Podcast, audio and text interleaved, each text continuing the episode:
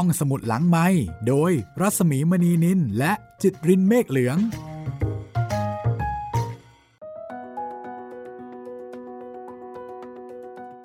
สวัสดีค่ะ ยินดีต้อนรับคุณผู้ฟังเข้าสู่ห้องสมุดหลังไม้นะคะ กับดิฉันรัศมีมณีนินและจิตรินเมฆเหลือง สวัสดีค่ะ สวัสดีครับพี่หมีครับ วันนี้มาพบกับแจวว่าเจอผีอีกตอนหนึ่งที่ ชื่อตอนน่ากลัวพอสมควรครับ ผีเสาตกมันที่โรงละครศรีอยุธยา ค่ะ ก็อาจจะต้องบอกว่า ยินดีต้อนรับห้องสมุดหลังไม้และแฟนรายการ สู่โรงละครศรีอยุธยา จะต้องประมาณประมาณแบบนี้ด้วยหรือเปล่า เพราะว่าใช่ครับผีเสาตกมันนี่โห แค่ชื่อนี่นะคะ เราก็รู้สึกหวั่นเกรงแล้วนะ กับคำว่าใช่ผีเสาเสาตกตกมันมันอะคุณจิตริน คุณจิตริน มีข้อมูลอะไรบ้าง เมื่อพูดถึงผีเสาตกมัน นึกถึงอะไรบ้าง ปกตินะครับ ถ้าพูดถึงผีไทย ส่วนใหญ่หลาย ๆ ผีเลยเนี่ยจะต้องมากับต้นไม้ ไม่ว่าจะตานี ไม่ว่าจะ ผีอะไรก็ตามที่จะอยู่สิงอยู่ตามต้นไม้นะครับ ตะเคียนตานีอะไรอย่างนี้ เสาตกมันเนี่ยผมได้ยินมาตั้งแต่เด็กๆละมันมันคือเสา มันคือต้นต้นไม้ที่ที่เอามาทำเป็นเสาบ้านนะครับ ที่จู่ๆมันก็จะมีเหมือนมีน้ำมันอะไรสักอย่างหนึ่งไหลออกมาจากเสา แล้วแล้วมันก็จะแบบเลอะเสาไปหมด คนก็จะบอกว่าเออเนี่ยเป็นเสาตกมัน ซึ่งมันผมก็ไม่เคยอ่านแบบทางวิทยาศาสตร์เหมือนกันนะว่า มัน มันมีน้ำออกมาจากต้นไม้ต้นนี้ได้ยังไง หรือว่าแบบต้นไม้ที่เอามาทำเป็นเสาแล้วทำไมมันยังมีน้ำออกมาได้อะไรอย่างเงี้ยแต่ความเชื่อเขาก็เชื่อว่า เออมันเป็นเสาตกมันมันมีวิญญาณมีผีสิงสู่อยู่อะไรประมาณนี้ครับวันนี้คุณจิตริน เน้นทางด้านของ ข้อมูลนะคะทางวิทยาศาสตร์นะคะ แต่สำหรับคนชอบผีหรือว่าคนที่เคยกลัวผี หรือว่าคนที่เคยได้ยินเรื่องเล่าเกี่ยวกับผีเสาตกมันเนี่ยส่วนใหญ่จะไม่ค่อยนึกถึงวิทยาศาสตร์ค่ะ อันนี้ก็คือไสยศาสตร์ล้วนๆเลยนะคะ ครับ หวาดกลัวจริง ๆ ก็ไม่ถึงกับขนาดหวาดกลัวหรอกค่ะ แต่ว่า พอชื่อว่าผีเสาตกมันเนี่ย มันก็ทำให้เกิดจินตนาการนะคะ ไปเจอศาลา ไปเจออะไรก็ตามนะคะที่ที่ทำด้วยเเครื่องไม้อะค่ะ แล้วถ้าเกิดว่าเสาที่ว่านั้นเนี่ย มันเป็นเสาที่มาจากต้นไม้ต้นเดียว เสาที่แบบต้นโตๆหน่อยเนี่ยนะคะ แล้วถ้าเกิดว่าเราเห็นว่า เฮ้ย เสาต้นนี้เนี่ย ตกมัน มีน้ำมันไหลเยอะมากโอ้โหอันนี้นี่ หลายคนก็แจ็คพอตใช่ ก็ก็เริ่มปอดๆแล้วแหละว่าเฮ้ยเฮ้ยเฮ้ยก็ถ้าเกิดว่าจะนงจะนอนจะมาพักผ่อนแถวนี้ คนสมัยก่อนที่ยังมีเอ่อความผูกพัน แล้วก็ยังมีเรื่องเล่า เขาก็จะกลัวเสาตกมัน แต่ว่าปัจจุบันนี้ก็ก็เป็น เป็นเสาอะไรนะ เดี๋ยวนี้ก็เป็นเป็นเสาเป็นปูนเสาอะไรอ่าต่ออะไรใช่ก็คงไม่มีอะไรที่จะแบบว่า ให้มาตกมงตกมัน เหมือนเรื่องเล่าเหมือนตำนานนะคะ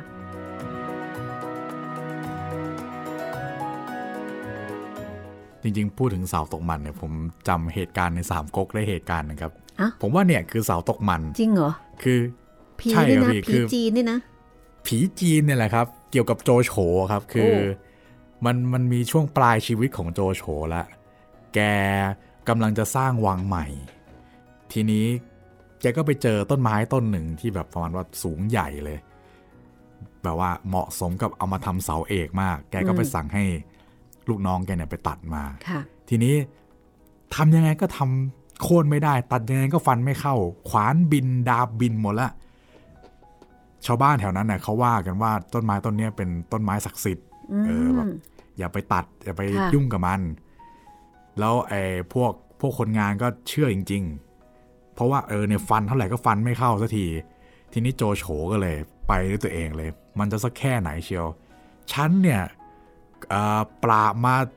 ปราบศัตรูมาทั่วประเทศรวมแผ่นดินเป็นหนึ่งได้เรียบร้อย จริง ๆ ก็ไม่เรียบร้อยนะครับ มีเล่าปีมีอะไรเต็มไปหมดเลยแต่แกก็แบบมั่นใจในตัวเอง ไปถึงปุ๊บแกก็ชักกระบี่มาฟันต้นไม้ฟับต้นไม้ แทนที่จะแบบต้นไม้ขาดต้นไม้อะไร แบบมียางไหลเป็นสีขาวใช่ไหมครับกลายเป็นว่า ยางต้นไม้ต้นนั้นไหลออกมาเป็นสีแดงโหคราวนี้โจโฉก็เลยแบบเฮ้ยนี่มันต้นไม้ศักดิ์สิทธิ์ดีวาดกลัวเป็นคือช่วงนั้นโจโฉป่วยอยู่แล้วด้วยครับ เป็นคล้าย ๆ แบบว่าเป็นไมเกรนปวดหัวข้างเดียวตลอดแกท่าแล้วแล้วพอเจอละค่ะ ใช่ครับ เข้าใจได้ พอเจอเหตุการณ์นี้เข้าไป แกก็เลยแบบปวดหัวหนักเลย รีบขับม้ากลับวัง แล้วหลังจากนั้นไม่นานโจโฉก็เสียชีวิตครับ โอ้ไมเกรนกำเริบเลยนะคะ ใช่ครับ วันนี้เราจะมาเจอเจอผีเสาตกมันที่โรงละครศรีอยุธยาค่ะ กับหนังสือที่ชื่อว่า แจ้วเจอผีโดย สง่าอารัมพีนะคะ เรื่องเล่าชั้นครูค่ะต้องบอกแบบนี้นะคะ ของศิลปินแห่งชาติสาขาศิลปะการแสดง เพลงไทยสากล ปีพุทธศักราช 2531 ค่ะ พิมพ์ครั้งที่ 7 แล้วนะคะ ของสำนักพิมพ์บูรพาค่ะ ก็มีอีกหลายเรื่องนะคะที่เราจะได้สัมผัสกับผีในแง่มุมต่างๆ แล้วก็เป็นผีในสถานที่ต่างๆ แล้วก็อาจจะเป็นผีที่มีความหลากหลาย อย่างเช่น อย่างเช่นวันนี้นะคะ เป็นผีเสาตกมัน แล้วเดี๋ยวเราจะพาไปผีใกล้ๆ กับค่ายทหารค่ะ อ๋อใช่ เราจะแวะไปที่ปราจีนบุรีนะครับ ค่ายจักกระพงค่ะนี้ก็ก็ต้องบอกว่าเป็น ผีที่มีความหลากหลายทางชีวภาพมากนะคะ ไม่ใช่ว่าเป็นผีเฉยๆ ไม่ไม่ได้นะคะ มันมีบริบทที่น่าสนใจกว่านั้นค่ะอะเอาละค่ะ คุณจิตรินพร้อมหรือยังคะ พร้อมครับผมค่ะ ก็ผีเสาตกมันที่โรงละครศรีอยุธยานะคะ ก็เกริ่นก่อนกันละกันค่ะ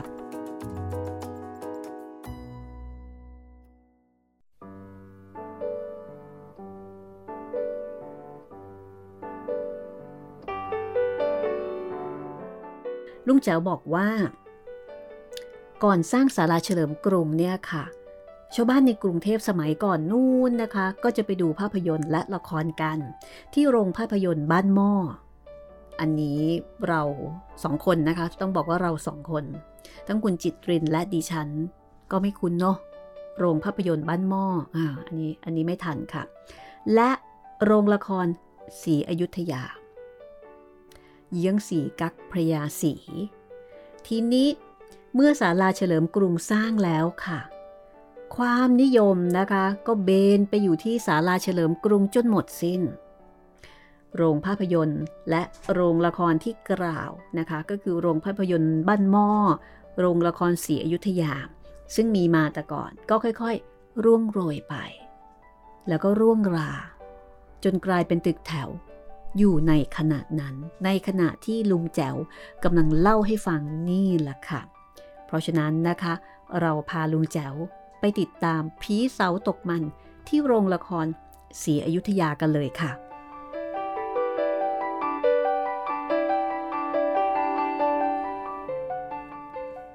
เมื่อเด็กๆ ป้าเคยพาไปดูละครที่โรงศรีอยุธยาสองครั้ง เป็นละครแบบดึกดำบรรยังจำติดตาอยู่จนกระทั่งทุกวันนี้ เพราะเครื่องละคร งาม ฉากสวรรค์สวย จับจิต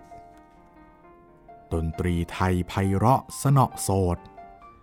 จำได้ไม่รู้ลืมจริง ๆ ถึงสมัยสงคราม ไทยถูกปิดอ่าว ไม่มีหนังฉาย ละคร จึงไปคึกคักอยู่ที่ศาลาเฉลิมกรุง คณะต่างๆตั้งขึ้นเกือบสิบคณะ จึงเกิดการแย่งโปรแกรมกันมากขึ้น บรรทูล องค์วิสิทธิ์ เจ้าของละครคณะ วิจิตกระเกษมจึงไปเช่าโรงละครศรีอยุธยา แสดงละครจีนเรื่อง นางพญางูขาว มารสีและรุจิรา เป็นคู่พระคู่นาง แต่ผู้ชมกลับนิยมไปดูละครทางศาลาเฉลิมกรุง เฉลิมนคร และวิกหน้าเกษมมากกว่า วิจิตเกษมสู้ไม่ไหว จึงลาโรงเลิกเช่า ต่อมาคณะอัศวินการละครของพระเจ้าวรวงเธอ พระองค์เจ้าพานุพันธ์ยุคน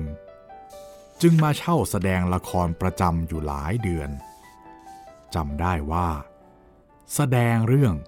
ผีเจ้าจอม เรื่องลูกพันท้ายนรสิงห์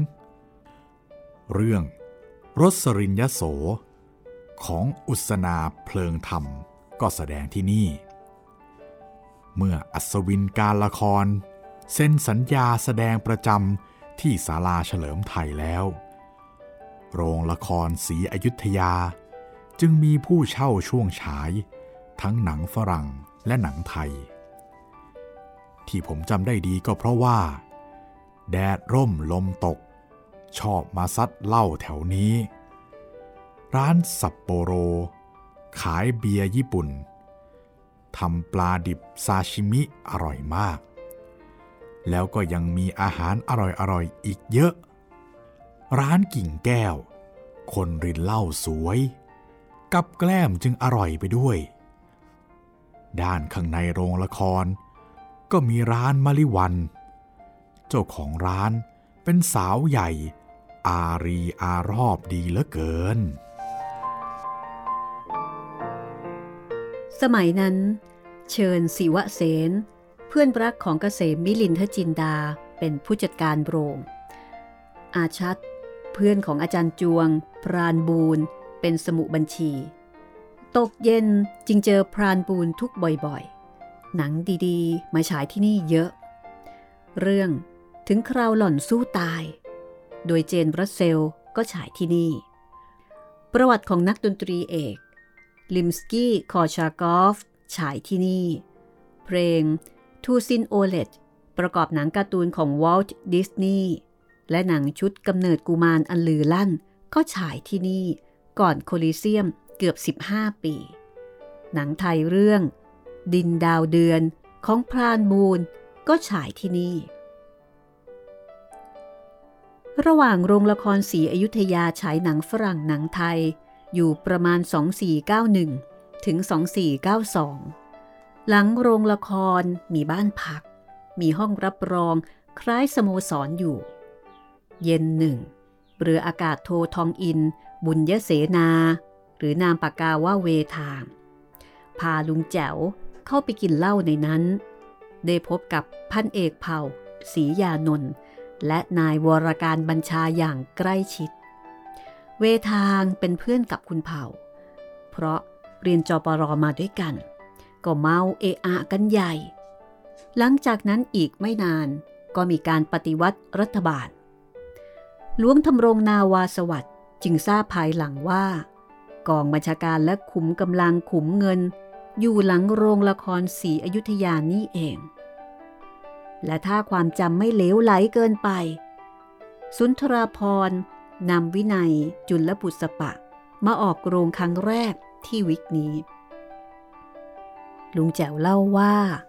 เมื่อตอนที่วินัยเดินออกมาก่อนร้อง ผู้ชมทั้งหลายหัวเราะกันคิกคักคำที่หูของวินัยก้างเหมือนหูของจัมโบ้แต่เมื่อฟังเสียงของวินัยแล้ว ทุกคนก็ปรบมือให้ด้วยความพอใจในน้ำเสียงนั้นเป็นอย่างยิ่ง พศ 2496 โรงละครเฉลิมนคร ปิดม่านเวทีด้วยเรื่อง ถล่มสมุทรศาลาเฉลิมไทยสำหรับคณะสิวารม ส่งท้ายด้วยเรื่อง สี่สิงสมุทรและอิงออนนำช้องนางมาปิดม่านเวที จากนั้นก็ฉายหนังเรื่อยมา สออาสนาจินดา จึงรวมพักพวกละคร ไปเช่าโรงละครศรีอยุธยา โดยมีชาวลิต มณีชาวลิต เป็นหุ้นส่วน และผู้จัดการชาวลิต ก็จัดการให้เชิญสิวเสนออกจากตำแหน่งผู้จัดการโรง ตัวเขาก็ครองอำนาจทั้งคณะละคร สีสินและผู้จัดการโรง วันแรกที่ทำพิธีไหว้ครู เลี้ยงพระบนเวทีนั้น ผมเดินดูรอบๆบบริเวณหลังโรง เขาจัดห้องแต่งตัวชายหญิงไว้เป็นสัดส่วนดี สมกับที่เป็นโรงละครของพระยาอนิรุธเทวา เดินเพลินๆอยู่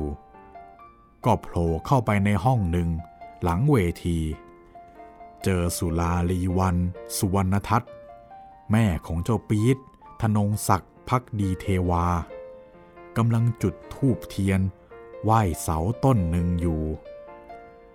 โคนเสาต้นนั้นมีดอกไม้ทูบเทียน ช้างเล็กๆ ม้าเล็กๆ โรงละครเล็กๆ ตุ๊กตาผมจุก และอื่นๆเต็มโคนเสา สุลาลีวัน ซึ่งในภายหลังใครๆก็เรียกเธอว่าปะทอง เสร็จจากการกราบไหว้แล้ว จึงออกมาเล่าให้ผมฟังว่า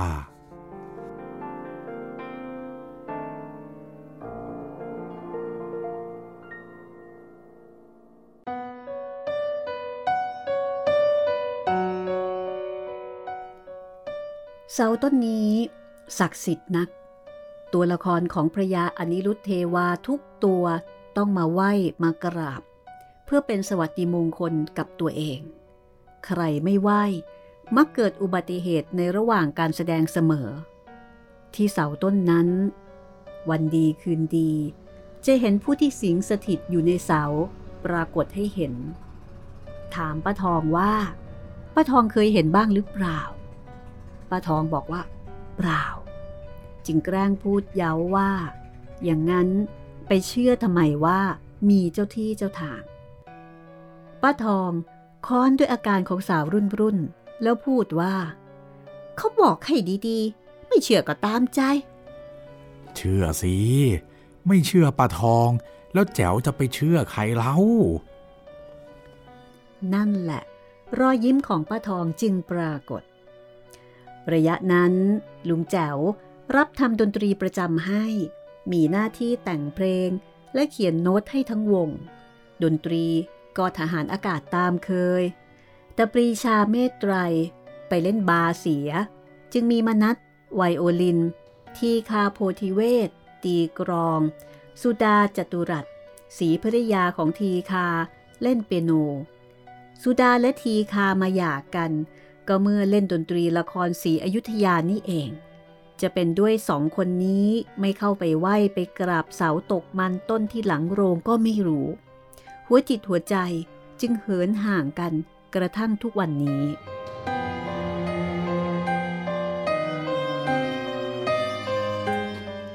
ผู้ที่พบฤทธิเดชของเสาน้ำมันต้นนี้เป็นคนแรก ก็คือน้าใจ คนดูแลเครื่องละครน้าใจจะมาถึงโรงละครประมาณสามโมงเช้า มาถึงก็จัดแจงรีดเสื้อผ้าตัวละครหญิงทั้งหลาย แล้วก็แขวนให้เป็นระเบียบ วันหนึ่งกำลังรีดเพลินๆก็เห็นหญิงคนหนึ่ง แต่งตัวละครโบราณ เดินผ่านหน้าเข้าไปในห้องที่มีเสาตกมันน้าใจให้แปลกใจนัก ใครนาะจะมาโรงละครตั้งแต่ 11 โมง ตัวละครหญิงทั้งหลาย มักจะมาเอาเที่ยงครึ่งไปแล้ว หลังจากหาอะไรรับประทานกลางวันแล้วนั่นแหละ จึงจะเข้ามาพักผ่อนหลังโรง เพื่อเตรียมตัวแสดงละครในรอบบ่ายสองโมงนาใจจึงหยุดรีดผ้า เข้าไปดูก็ไม่เห็นมีใคร เห็นมีแต่เสาต้นนั้น ยืนอยู่เฉยๆ ทีนี้พอเผลอๆในตอนเช้า ก็จะมีคนเดินผ่านแวบเข้าไปในห้องนั้นแทบทุกวันน้าใจก็สงสัย วันหนึ่งทำท่ารีดผ้าอย่างเพลิน แต่ความจริงแล้ว คอยตั้งใจจะดูให้เห็นเท็จเห็นจริง พอมีสีแดงผ่านหน้าที่ก้มมองผ้าน้าใจก็ลุกขึ้นเดินตามให้ทัน ก็ไม่ทันอยู่ดี สีแดงนั่น แวบเข้าไปในห้องเสียแล้วน้าใจวิ่งเปิดห้องก็ไม่เห็นอะไร แต่ได้ยินเสียงเสาต้นนั้น หัวเราะแล้วก็พูดว่า อยากจะเห็นหน้าฉันหรือจ๊ะน้าใจได้ยินเช่นนั้น ก็วิ่งออกมาอย่างรวดเร็ว แล้วก็ไม่ยอมเข้าไปรีดผ้าในบริเวณหลังโรงคนเดียวอีกเลย ต้องรอให้คนละครมาหลาย ๆ คนเสียก่อน จึงจะเริ่มต้นทำงาน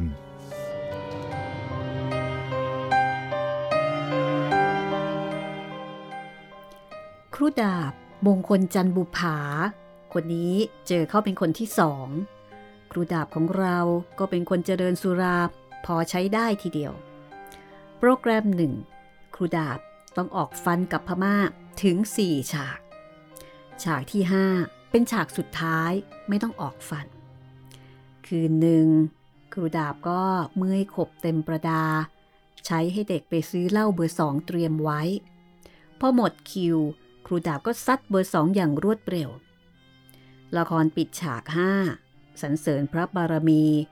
ครูดาบก็ปิดฉากการดื่มเหมือนกัน ครูจ๋าบอกว่า คนเราบางวัน กินเหล้าหนึ่งขวดไม่เมา เพราะว่าใช้เวลานานสำหรับละเลียดเหล้าแต่ต้องเมาทันทีหากต้องกินหนึ่งขวดในเวลาครึ่งชั่วโมง ครูดาบของเรา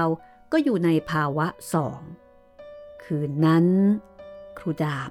จึงนอนอยู่ที่หลังโรง หลังโรง หน้าห้องที่มีเสาตกน้ำมันนั่นแหละ ครูดาบเล่าให้ฟังว่า ไม่เป็นอันหลับนอน ประเดี๋ยว ก็มีคนมาปลุกให้ตื่นกลับบ้าน ประเดี๋ยว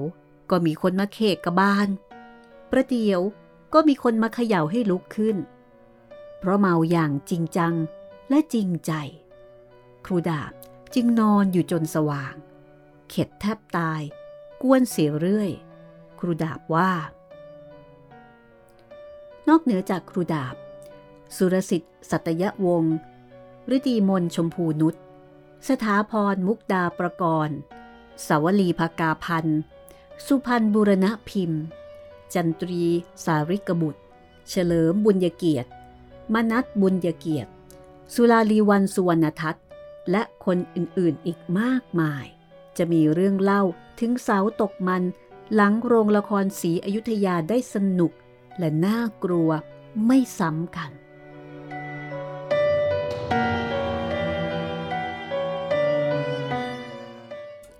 สำหรับผม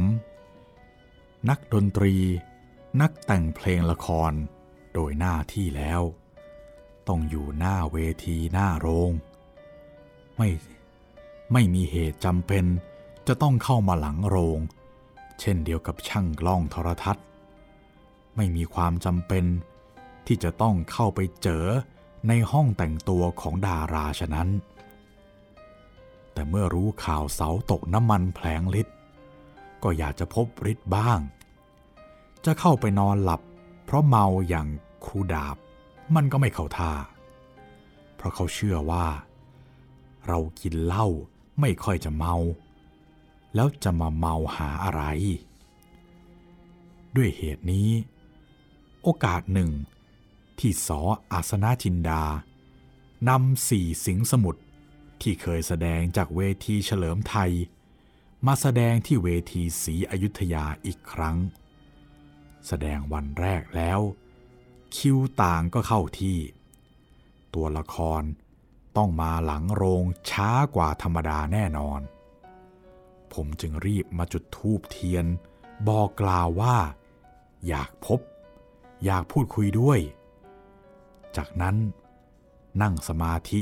เพื่อให้จิตว่าง แต่ก็ทำไม่สำเร็จ นั่งหลับตา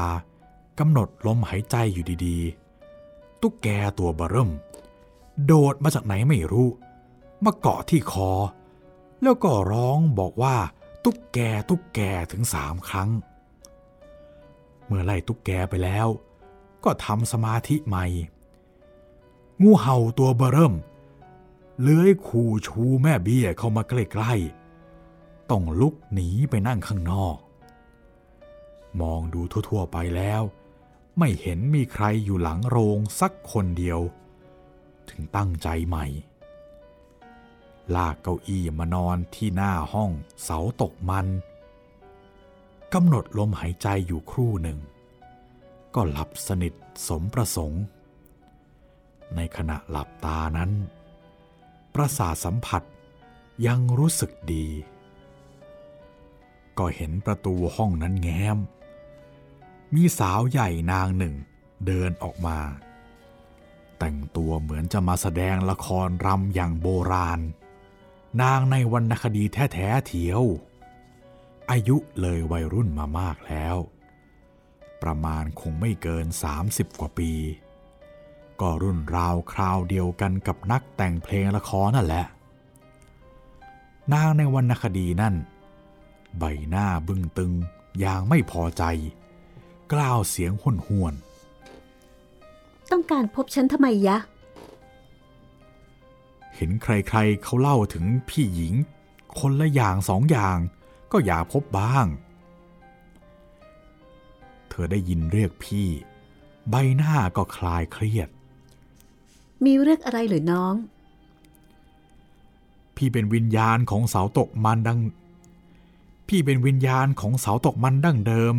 หรือว่ามาสถิตภายหลัง ภายหลังจ้ะ เป็นชาวละครหรือเปล่าจ๊ะ เป็นสิน้อง เป็นนางเอกเสียด้วย แล้วทำไมไม่ไปผุดไปเกิดล่ะพี่ฮ่าพี่รอคนรักของพี่ เขาตายไปก่อนพี่ไม่นาน แต่ต้องไปใช้กรรมให้เสร็จสิ้น จากนั้นเราก็จะไปครองสุขด้วยกันยังพบอื่น รู้สึกว่า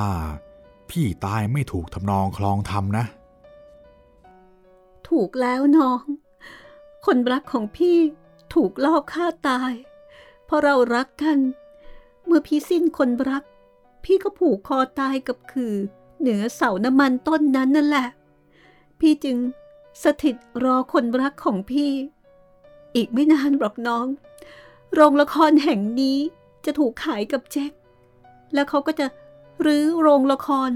สร้างเป็นตึกแถว พี่ก็จะหมดภาระสิงสถิตณเสาตกมันต้นนี้ พูดถึงความรักแล้วก็ชื่นใจ เพราะน้องก็นับถือความรักเป็นสรณะ เช่นพี่หญิง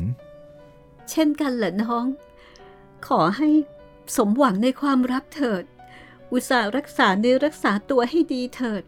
เราชาวละครด้วยกัน ชาวละคร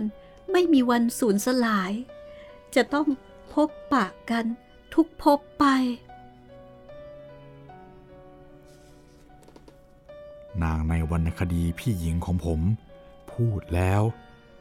ก็มือมาลูบที่หัวไหล่ ผมขนลุกสู้ ไม่รู้ว่าอารมณ์อะไรเกิดขึ้น อาจจะเป็นอารมณ์ปลาปลื้ม ที่มิใช่อารมณ์พิศวาสผมจึงเอื้อมมือไปคว้าข้อมือเธอมาไว้ใต้คาง แล้วดึงขึ้นมาจูบ ในความรู้สึกของน้องชายจูบพี่สาว ทันใดนั้น เธอก็สลัดมือหายวับไป เสียงร้องก้องหูผมว่าแจ๋วนะอีแจ๋วเข้าปลูกดีๆ เอามือไปจูบได้ จะฟ้องใหญ่อูดผมตกใจลืมตา ก็พบว่า จมูกของตน จูบมือณใจคนเครื่อง ซึ่งมีอายุ 65 ปีกว่าแล้วณใจทำกิริยาดังสาวรุ่นดารุณี ที่ถูกแอบจูบมือ ผมก็ทำกิริยาเหมือนเท่าหนูเท่าโพรง ซึ่งเจ้าเล่พอควร เมื่อถูกใครเขาจับลายได้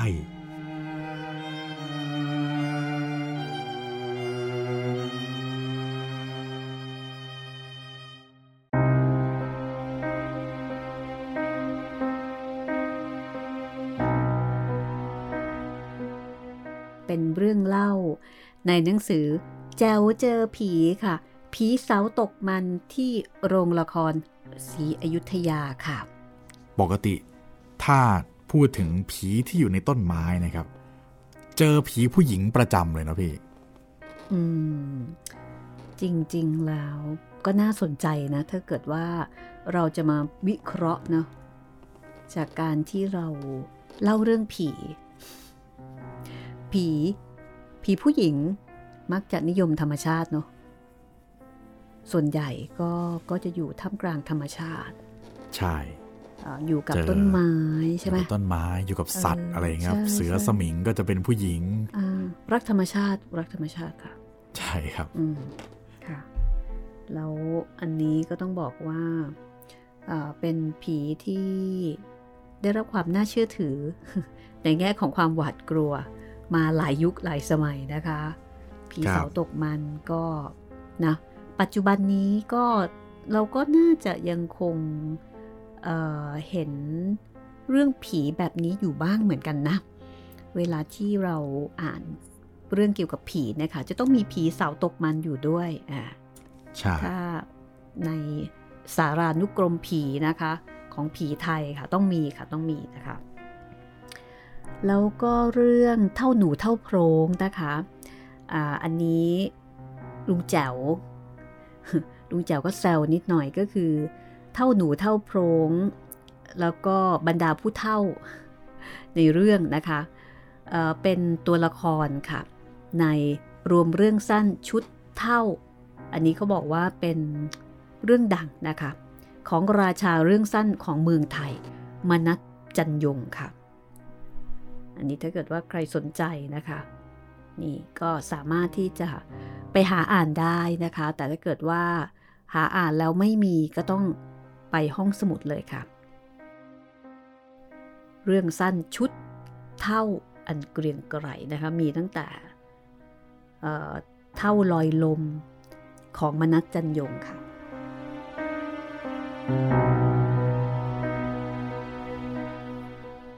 เกี่ยวกับเรื่องของ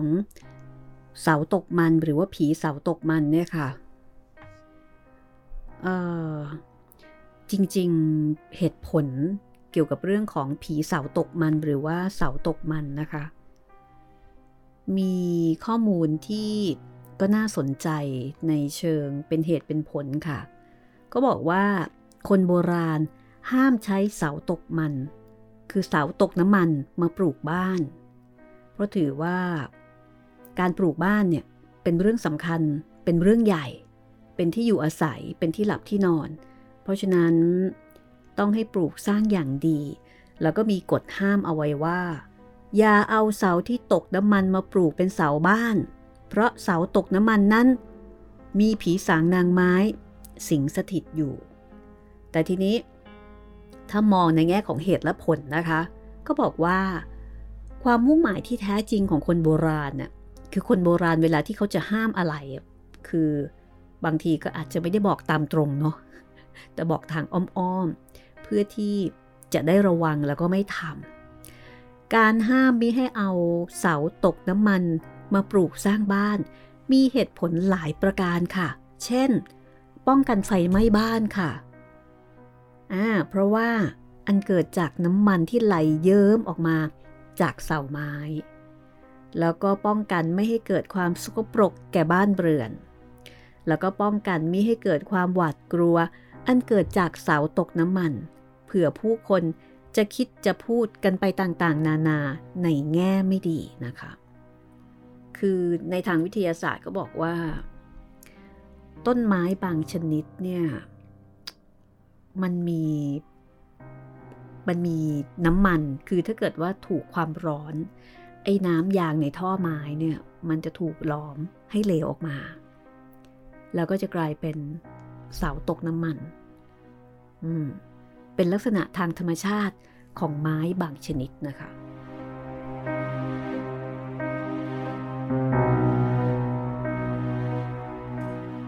ทีนี้จากเรื่องผีเสาตกมันที่โรงละครสีอยุธยาค่ะ ไปแถวแถวปราจีนบุรีกันไหมคะ ครับผม จะพาไปผีทหารค่ะ ผีทหารใกล้ๆค่ายจักรพงศ์นะครับ ใกล้ๆนะครับ ไม่ใช่ที่ คือลุงแจ๋วบอกว่า ค่ายจักรพงศ์นี้เนี่ยตั้งอยู่ที่จังหวัดปราจีนบุรี คือการที่รัฐบาลนะคะ ขนานนามว่าค่ายจักรพงศ์เพื่อเป็นอนุสรณ์แด่จอมพลสมเด็จพระเจ้าบรมวงศ์เธอ เจ้าฟ้าจักรพงศ์ภูวนาถกรมหลวงพิษณุโลกประชานาถค่ะ ผู้ซึ่งดำรงตำแหน่ง เสนาธิการทหารบก พระองค์ทรงเล็งเห็นความสำคัญ ในการวางกำลังทหารส่วนหนึ่งไว้ที่จังหวัดปราจีนบุรี แล้วก็มีการทำพิธีเปิดค่าย เมื่อปีพศ 2461 ก่อนที่ลุงแจ๋วจะเกิดหลายปีอยู่นะคะลุงแจ๋วก็บอกว่า ไหน ๆ เราก็เริ่มต้นถึงเรื่องค่ายทหารกันก่อนแล้ว ลุงแจ๋วก็เลยจะขอรวบรวม เรื่องราวของทุกค่ายที่นี่เสียให้ครบค่ะ จากนั้นจึงค่อยเจอผีกันทีหลังตอนท้ายๆนะคะเเรื่อง ผีทหารใกล้ๆค่ายจักรพงศ์ลุงแจ๋วก็จะมีข้อมูลนะคะ เกี่ยวกับเกี่ยวกับค่ายใหญ่ ๆ มาให้ผู้อ่านได้รู้จักกันค่ะ มีความรู้มาก่อนนะคะ เพราะฉะนั้น เรื่องผีของลุงแจ๋วเนี่ยไม่ใช่น่ากลัวอย่างเดียวนะคะ มีความรู้ด้วยค่ะค่ะ เอาละทีนี้เรามารู้จัก ค่ายทหารใหญ่ ๆ กันก่อนกันละกันนะคะ คุณจิตริน เริ่มจากค่ายสมเด็จพระนารายมหาราชตั้งอยู่ที่ลบบุรีค่ะ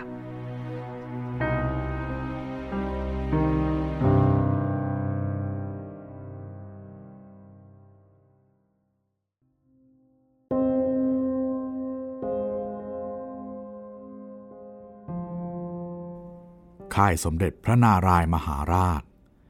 ตั้งอยู่ที่ลบบุรี หลวงท่านขนานนามนี้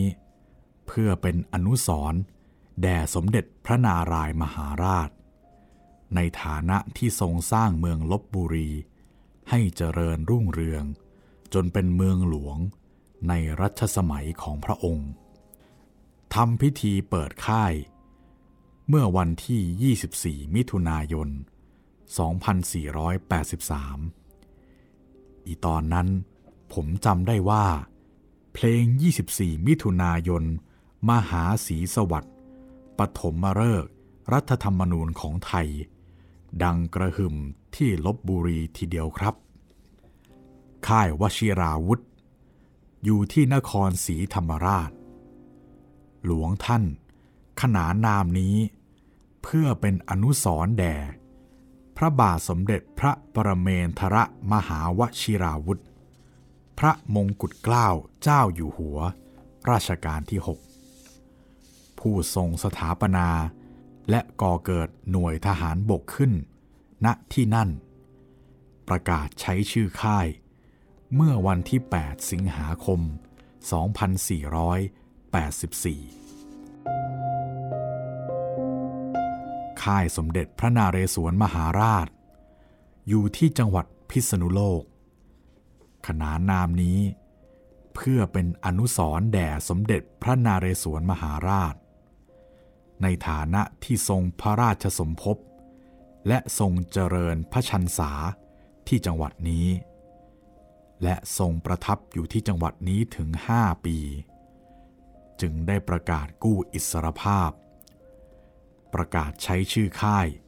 เมื่อวันที่ 8 สิงหาคม 2494 ค่ายพิชัยดาบหัก อยู่ที่จังหวัดอุตรดิตถ์ขนานนามนี้เพื่อเป็นอนุสรณ์แด่พระยาพิชัย หรือต้นตระกูล วิชัยคคะ ทหารเอกคู่ใจของสมเด็จพระเจ้าตากสินมหาราช ซึ่งรบเสียจนดาบหักคามือ ประกาศใช้ชื่อค่าย เมื่อวันที่ 8 สิงหาคม 2494 ค่ายสุรนารี อยู่ที่จังหวัดนครราชสีมา ขนานนามนี้เพื่อเป็นอนุสรณ์แด่เท้าสุรนารี ที่ชาวเมืองเรียกท่านว่า ย่าโม วีรสตรี ผู้กู้เมืองไว้ รอดพ้นจากภัยศึกเจ้าอนุวงศ์ประกาศใช้ชื่อค่ายนี้ เมื่อวันที่ 8 สิงหาคม 2494 ค่ายพหลโยธิน อยู่ที่ลบบุรี ตำบลโคกกระเทียม ขนานนามนี้เพื่อเป็นอนุสรแด่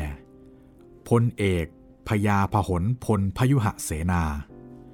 ในฐานะที่เคยเป็นอาจารย์ และสร้างสรรค์ทหารปืนใหญ่ให้เจริญ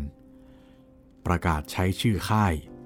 เมื่อวันที่ 8 เมษายน 2495 ค่ายประจักษ์ศิลปาคม อยู่ที่จังหวัดอุดรธานี ขนานนามนี้เพื่อเป็นอนุสรณ์แด่พลตรี พระบรมวงศ์เธอ กรมหลวงประจักษ์ศิลปาคม ผู้ตำแหน่งข้าหลวงต่างพระองค์ ถืออาญาสิทธิ์ ยกทหารจากกรุงเทพ มาปราบขบฏห่อ เมื่อพศ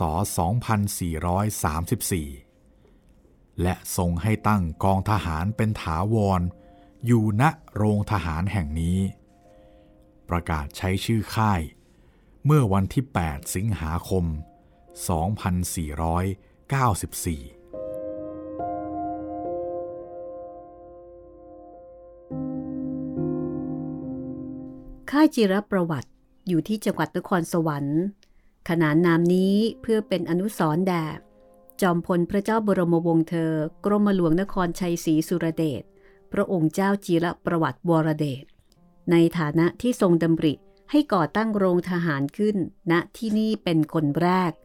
ประกาศใช้ชื่อค่ายเมื่อ 8 เมษายน 2495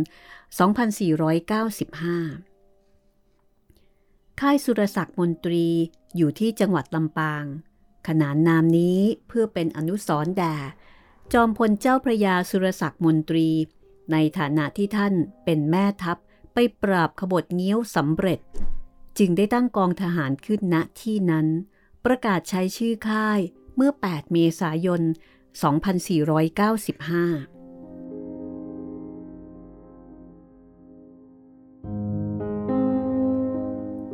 ค่ายกาวิละอยู่ที่จังหวัดเชียงใหม่ ขนานนามนี้เพื่อเป็นอนุสรณ์แด่เจ้ากาวิละเจ้าเมืองเชียงใหม่ ผู้นำทหารขับไล่ข้าศึกที่มารุกรานอย่างเข้มแข็ง จนได้รับชัยชนะเมื่อปีพศ 2345 ประกาศใช้ชื่อค่าย เมื่อ 8 เมษายน 2495 ค่ายอดิศรอยู่ที่จังหวัดสระบุรี ขนานนามนี้เพื่อเป็นอนุสรณ์แด่พลโทพระเจ้าบรมวงศ์เธอ กรมหลวงอดิศรอุดมเดช ในฐานะที่ทรงปรับปรุงกิจการทหารม้าให้เจริญมาตราบเท่าทุกวันนี้ ประกาศใช้ชื่อค่าย เมื่อวันที่ 10 สิงหาคม 2496 ค่ายเสนานรงค์อยู่ที่ตำบลคอหง จังหวัดสงขลา ขนานนามนี้เพื่อเป็นอนุสรณ์แด่พลเอกหลวงเสนานรงค์ท่านทำการสู้รบต่อต้านญี่ปุ่น มิให้ขึ้นยึดหาดภาคใต้ของไทยเป็นผลสำเร็จ เมื่อพศ 2484 ประกาศใช้ชื่อค่าย เมื่อ 7 ตุลาคม 2503 แล้วก็ยังมีค่ายทหารอีก 4 ค่ายได้แก่ ค่ายประดินเดชา อยู่ที่ขอนแก่น ค่ายสีโสธรอยู่ที่ฉะเชิงเซา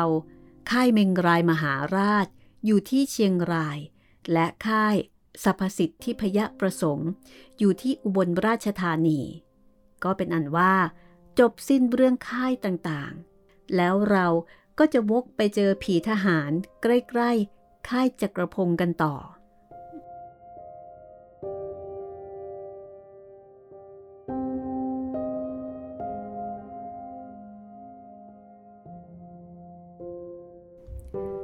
ก็เป็นอันว่า จบสิ้นเรื่องค่ายต่างๆนะคะ แล้วหลังจากนั้นเราก็จะวกไปเจอผีทหารใกล้ๆค่ายจักรพงศ์กันต่อค่ะ คุณจิตรินครับโอเคครับโหเราได้ข้อมูลเรื่องค่ายนี่แน่น ๆ เลยนะครับเนี่ย ใช่ คือต้องบอกว่ามีข้อมูลเรื่องนี้กันแบบ จุก ๆ เลยอย่างนี้ก็แล้วกันนะคะ ครับ ก็จะทำให้ได้ความรู้เนาะว่าเออค่ายนี้ค่ายนั้นอยู่ที่ไหน และที่สำคัญค่ะ ที่มาของการตั้งชื่ออ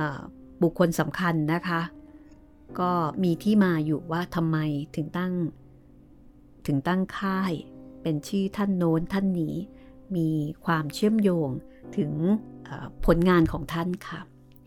ก็ได้รู้จักหลายค่ายนะคะ หลังจากนี้ ลุงแจ๋วก็บอกว่า รู้จักค่ายทหารกันก่อนนะ แล้วเรื่องผี เดี๋ยวเล่าทีหลังค่ะ คือคือนอกจากค่ายทหารแล้ว มันก็จะต้องมีเรื่องเกี่ยวกับสงครามด้วยนะคะ คือเกี่ยวกับเมื่อปลายปี 2482 ค่ะ และต้นปี 2483 ก็คือไทยเราเนี่ยมีสงครามอินโดจีนก่อนนะคะ และเมื่อถึง 8 ธันวาคม 2484 ญี่ปุ่นจึงได้เริ่มสงคราม มหาเอเชียบูรพา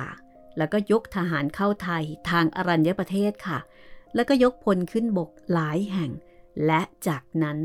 สงครามก็กลายเป็นสงครามโลกครั้งที่สองไปในที่สุดค่ะ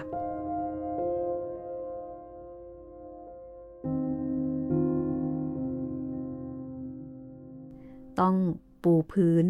ในเรื่องของค่ายทหาร แล้วก็ปูพื้นในเรื่องของสงครามโลกครั้งที่สองด้วยค่ะ และหลังจากนั้นเรา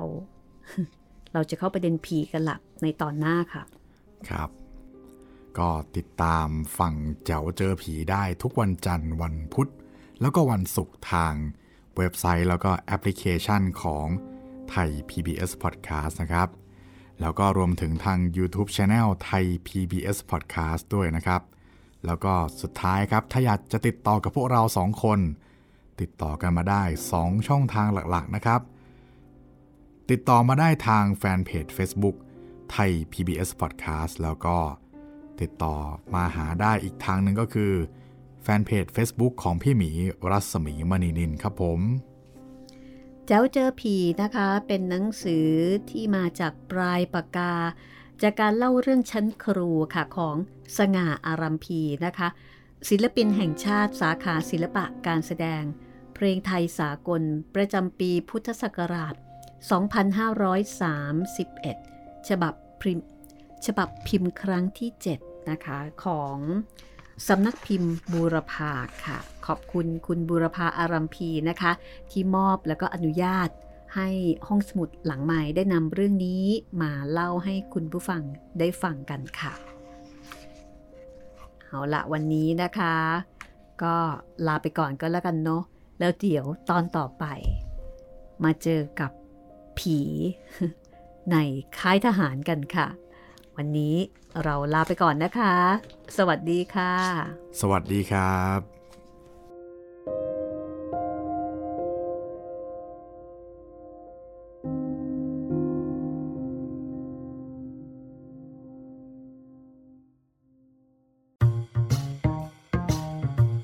ห้องสมุดหลังไม้โดยรัสมีมณีนินและจิตรินเมฆเหลือง